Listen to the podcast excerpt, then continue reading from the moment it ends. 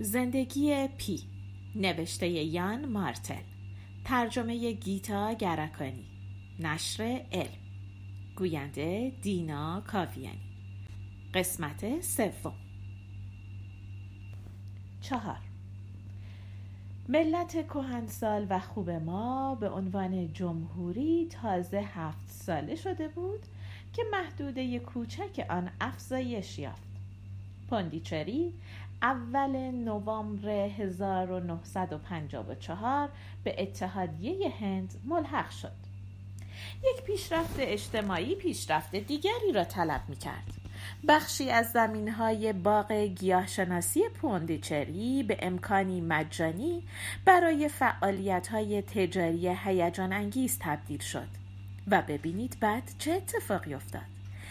هند یک باغ وحش کاملا جدید پیدا کرد که از نظر زیست شناسی و اصول منطقی به امروزی ترین شکل ممکن طراحی و اداره می شد.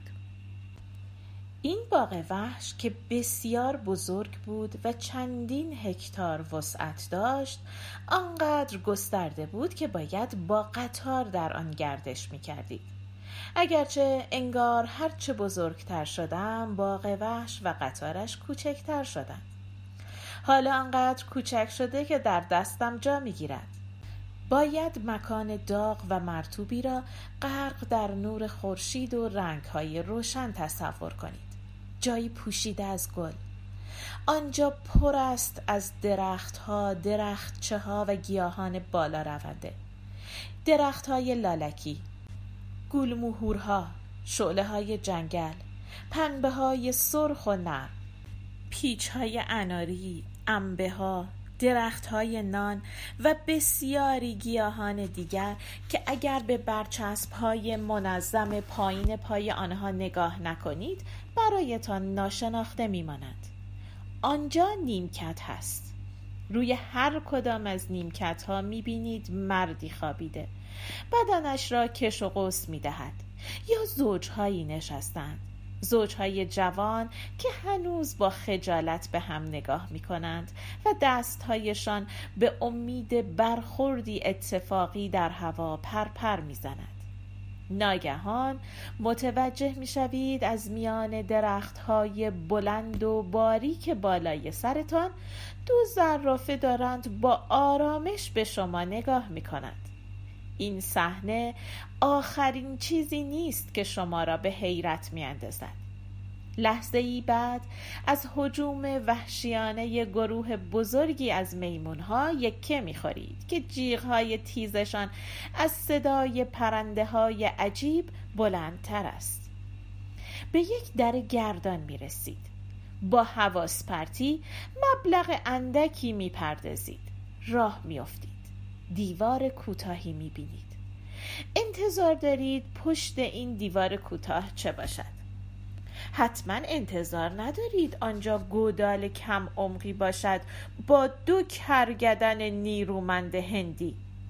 اما آنچه می‌بینید همین است و وقتی سرتان را برگردانید فیلی را می‌بینید که تمام مدت آنجا بوده و با وجود بزرگی او متوجهش نشده اید و می‌بینید توی برکه اسب‌های آبی روی آب شناورند. هرچه بیشتر نگاه کنید بیشتر می‌بینید. شما در شهر باغ وحش هستید. پدر قبل از آن که به پاندیچری برود در مدرس هتل بزرگی را اداره می کرد. علاقه پایدارش به حیوانات باعث شد برای کار به سراغ باغ وحش برود. شاید فکر کنید گذر از هتل داری به باغ وحش داری یک تغییر شغل طبیعی است، اما اینطور نیست. اداره کردن باغ وحش بدترین کابوس یک هتل دار است. فکرش را بکنید.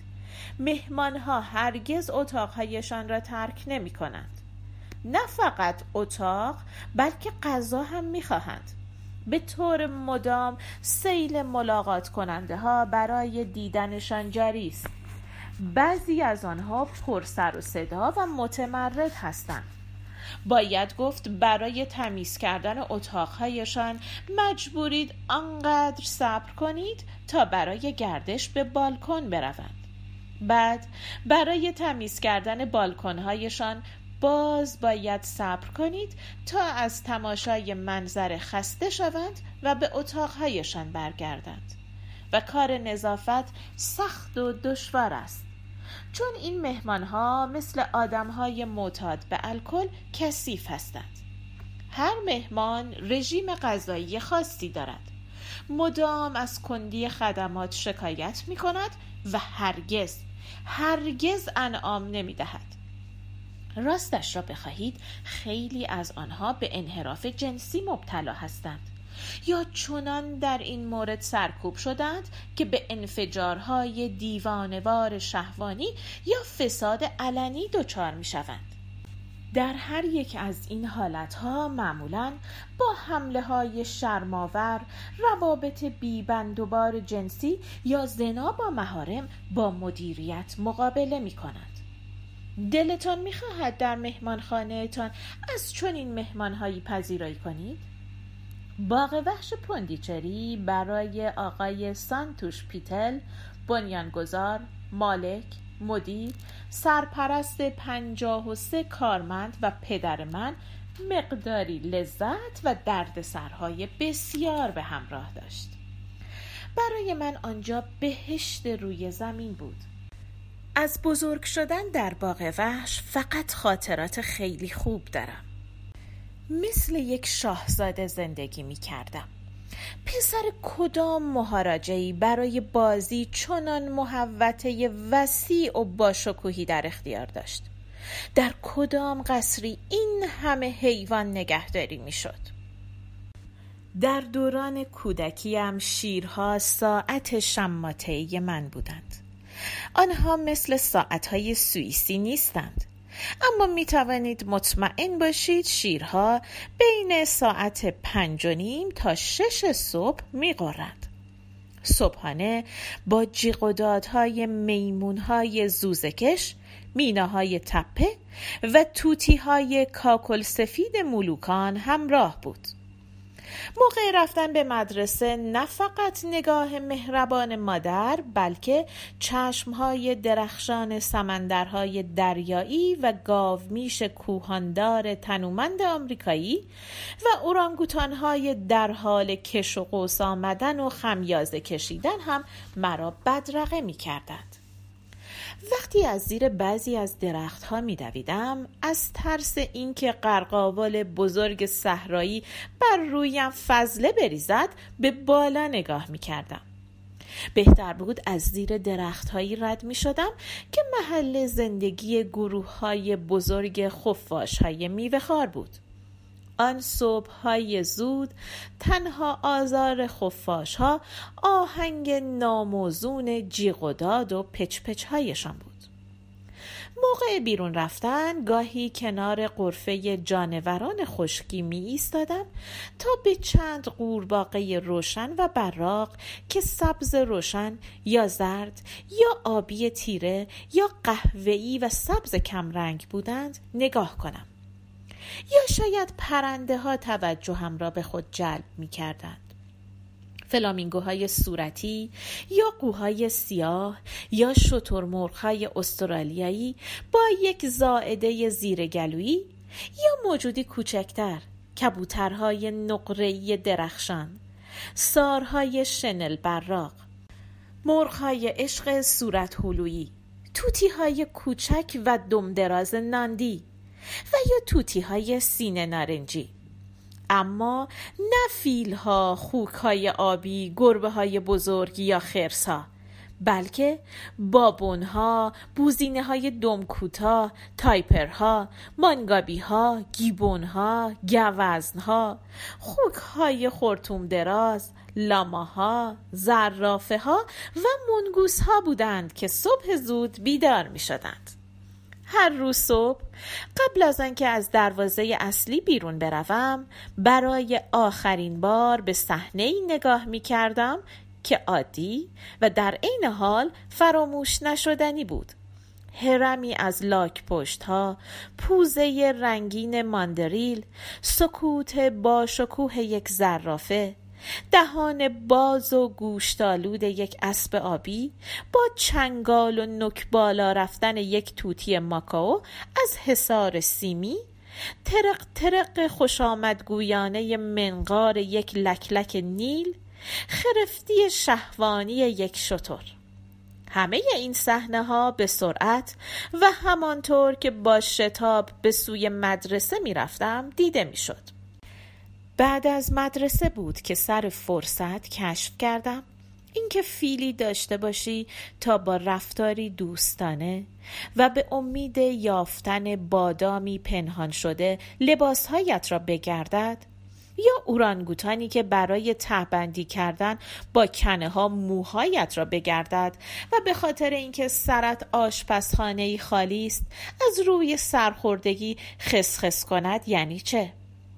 کاش می توانستم آن کمالی را شرح بدهم که در لغزیدن یک خوک آبی به داخل آب یا تاب خوردن میمونی عنکبوتی از نقطه‌ای به نقطه دیگر و یا فقط در سر برگرداندن یک شیر وجود دارد.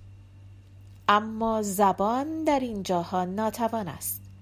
برای حس کردن آنها بهتر است چون این صحنه‌هایی را در ذهن خود تصور کنید. در جنگل ها مانند طبیعت بهترین وقت دیدار طلوع و غروب خورشید است. این زمانی است که بیشتر حیوانات زندگی خود را آغاز می کنند. آنها به حرکت در آمده و از پناهگاه های خود خارج می شوند و به کنار آب پا می گذارند. جامه های خود را نشان می دهند. آوازهای خود را می خوانند. به سوی یکدیگر برمیگردند و آیین‌های خود را به جا می‌آورند. چشم‌های مراقب و گوش‌های تیز پاداش بزرگی دریافت می‌کنند. من ساعت‌های بیشماری شاهد آرام جلوه‌های عالی و حالت‌های گوناگونی از حیات بودم که به سیاره ما برکت می‌بخشند. اینها همه چنان درخشان، بلند، غریب و ظریف هستند که انسان را مبهوت می کنند. من همانقدر درباره باغ وحش ها حرفهای بیهوده شنیدم که در مورد اعتقادات مردم. آدم هایی که قصد خیر اما اطلاعات غلط دارند فکر می کنند حیوانات در حیات وحش خوشحالند چون آزاد هستند. این آدم ها معمولاً در ذهن خود حیوان شکارچی درشت و زیبایی را مجسم می کنند. مثلا یک شیر یا چیتا. زندگی یک گنو، گوزن یالدار یا یک مورچه‌خوار به ندرت مورد توجه قرار می گیرد. آنها تصور می کنند این حیوان وحشی بعد از خوردن شکاری که سرنوشتش را پرهیزکارانه پذیرفته برای هضم غذا در دشت گردش می کند یا بعد از پرخوری به عنوان یک ورزش سبک می دود تا لاغر بماند. خیال می کنند این حیوان از فرزندانش با غرور و محبت مراقبت می کند و تمام افراد خانواده‌اش در حالی که با لذت آه می کشند از روی شاخه‌های درخت غروب خورشید را نگاه می کنند. در خیال آنها زندگی حیوان وحشی ساده، اصیل و پرمعناست. بعد چون این حیوانی به دست آدم‌های بدجنس اسیر می شود و آن را درون قفسی کوچک می اندازند. شادمانیش به سرعت از دست می رود. حیوان به شدت مشتاق آزادی است و برای فرار هر کاری می کند. وقتی زمان درازی از آزادی محروم بماند به سایه خودش تبدیل می شود و روحیه‌اش در هم می شکند. بعضی از آدم ها چنین تصوراتی دارند، اما وضع اینطور نیست. در طبیعت حیوانات بر اساس اجبار و ضرورت در میان سلسله مراتب بیرحم اجتماعی در محیطی زندگی می کنند که ترس بسیار است و غذا کم و مدام باید از قلمروی خود دفاع کنی و مزاحم‌ها همیشگی هستند. در چنین شرایطی آزادی چه مفهومی دارد؟ به طور عملی حیوانات در طبیعت نه از نظر فضا و زمان و نه در روابط خود آزاد نیستند. از نظر تئوریک این اصلی کلی به حساب می آید که به سادگی یک امکان فیزیکی حیوان می تواند چیزی را بردارد و برود و تمام قراردادهای اجتماعی و محدودیت‌های خاص نوع خود را زیر پا بگذارد. اما برای یکی از موجودات نوع ما کمتر احتمال دارد چنین فرصتی پیش بیاید. مثلا مغازه‌داری را مجسم کنید که با وجود تمام قیدهایش نسبت به خانواده، دوستان، جامعه همه چیز را رها کند و فقط با کمی پول خرد توی جیبش و لباسهایی که به تن دارد راه بیفتد و برود. وقتی یک انسان جسورترین و باهوشترین موجودات نمیتواند بیگانه با همه بدون هیچ تکیه‌گاهی سرگردان از جایی به جایی دیگر برود، چرا یک حیوان که بر اساس طبیعتش بسیار از انسان محافظه‌کارتر است باید چنین کاری بکند؟ زیرا حیوان‌ها چنین هستند، یعنی محافظه کار و حتی می شود گفت مرتجع. کمترین تغییری آنها را ناراحت می کند. می خواهند همه چیز روز به روز و ماه به ماه یکسان باشد. مسائل پیش بینی نشده به شدت از نظرشان ناخوشایند است. این را در روابط محیطی آنها می بینید. یک حیوان چه در باغ وحش و چه در جنگل با همان دقتی که مهره‌های شطرنج روی صفحه شطرنج حرکت می‌کنند در فضای خود سکونت دارد. در محدوده تحت اشغال یک مارمولک یا خرس یا گوزن به همان اندازه موقعیت یک مهره روی صفحه شطرنج ممکن است رویداد اتفاقی و یا بحث از آزادی پیش بیاید. در هر دوی اینها بحث بر سر نقشه و علت است. در طبیعت حیوانات فصلی پس از فصل دیگر به همان دلایل جبری به همان مسیرهای مشخص می‌چسبند. در باغ وحش اگر حیوانی در ساعت معین در محل معمول و در حالت عادی خود نباشد، این وضع معنی خاصی دارد. ممکن است کمترین تغییر در فضای اطراف مشکل ایجاد کرده باشد. شلنگ آب حلقه شده‌ای که نگهبان بیرون گذاشته حالت تهدید کننده‌ای دارد. گودال آبی تشکیل شده که حیوان را ناراحت می‌کند. نردبانی سایه انداخته، اما ممکن است معنی بیشتری داشته باشد. در بدترین حالت ممکن است آن چیزی پیش آمده باشد که بیشترین مایه هراس یک مدیر باغ وحش است.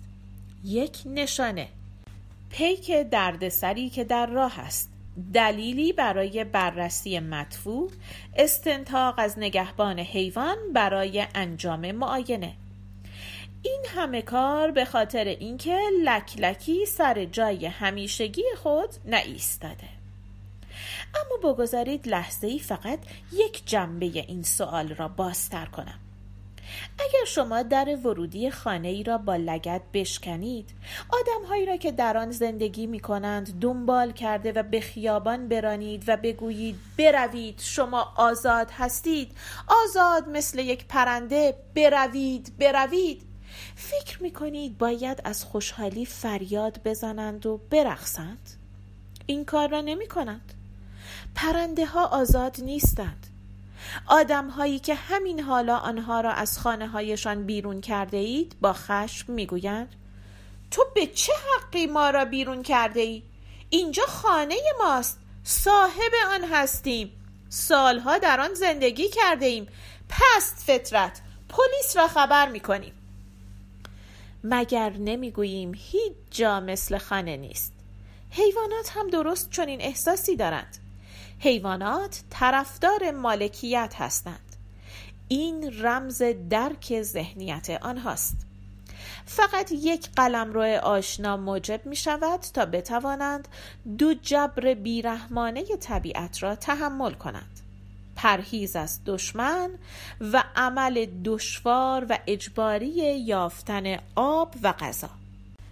در محوطه باغ وحشی با امکانات زیستی درست، قفس، گودال، جزایر محصور شده با خندق، آغل، غرفه جانوران خشکی، مرغدانی یا آکواریوم، هر یک قلمروی دیگر است که تنها نکته غیرعادی آن وسعت و نزدیکیش به قلمرو انسان هاست.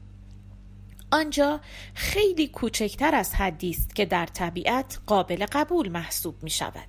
در طبیعت قلمروها نه به خاطر سلیقه بلکه از روی نیاز بزرگ هستند. در یک باغ وحش ما برای حیوانات همان کاری را می کنیم که در خانه‌های خودمان انجام می دهیم. آنچه را در طبیعت به صورت گسترده وجود دارد در فضای کوچکی گرد می آوریم.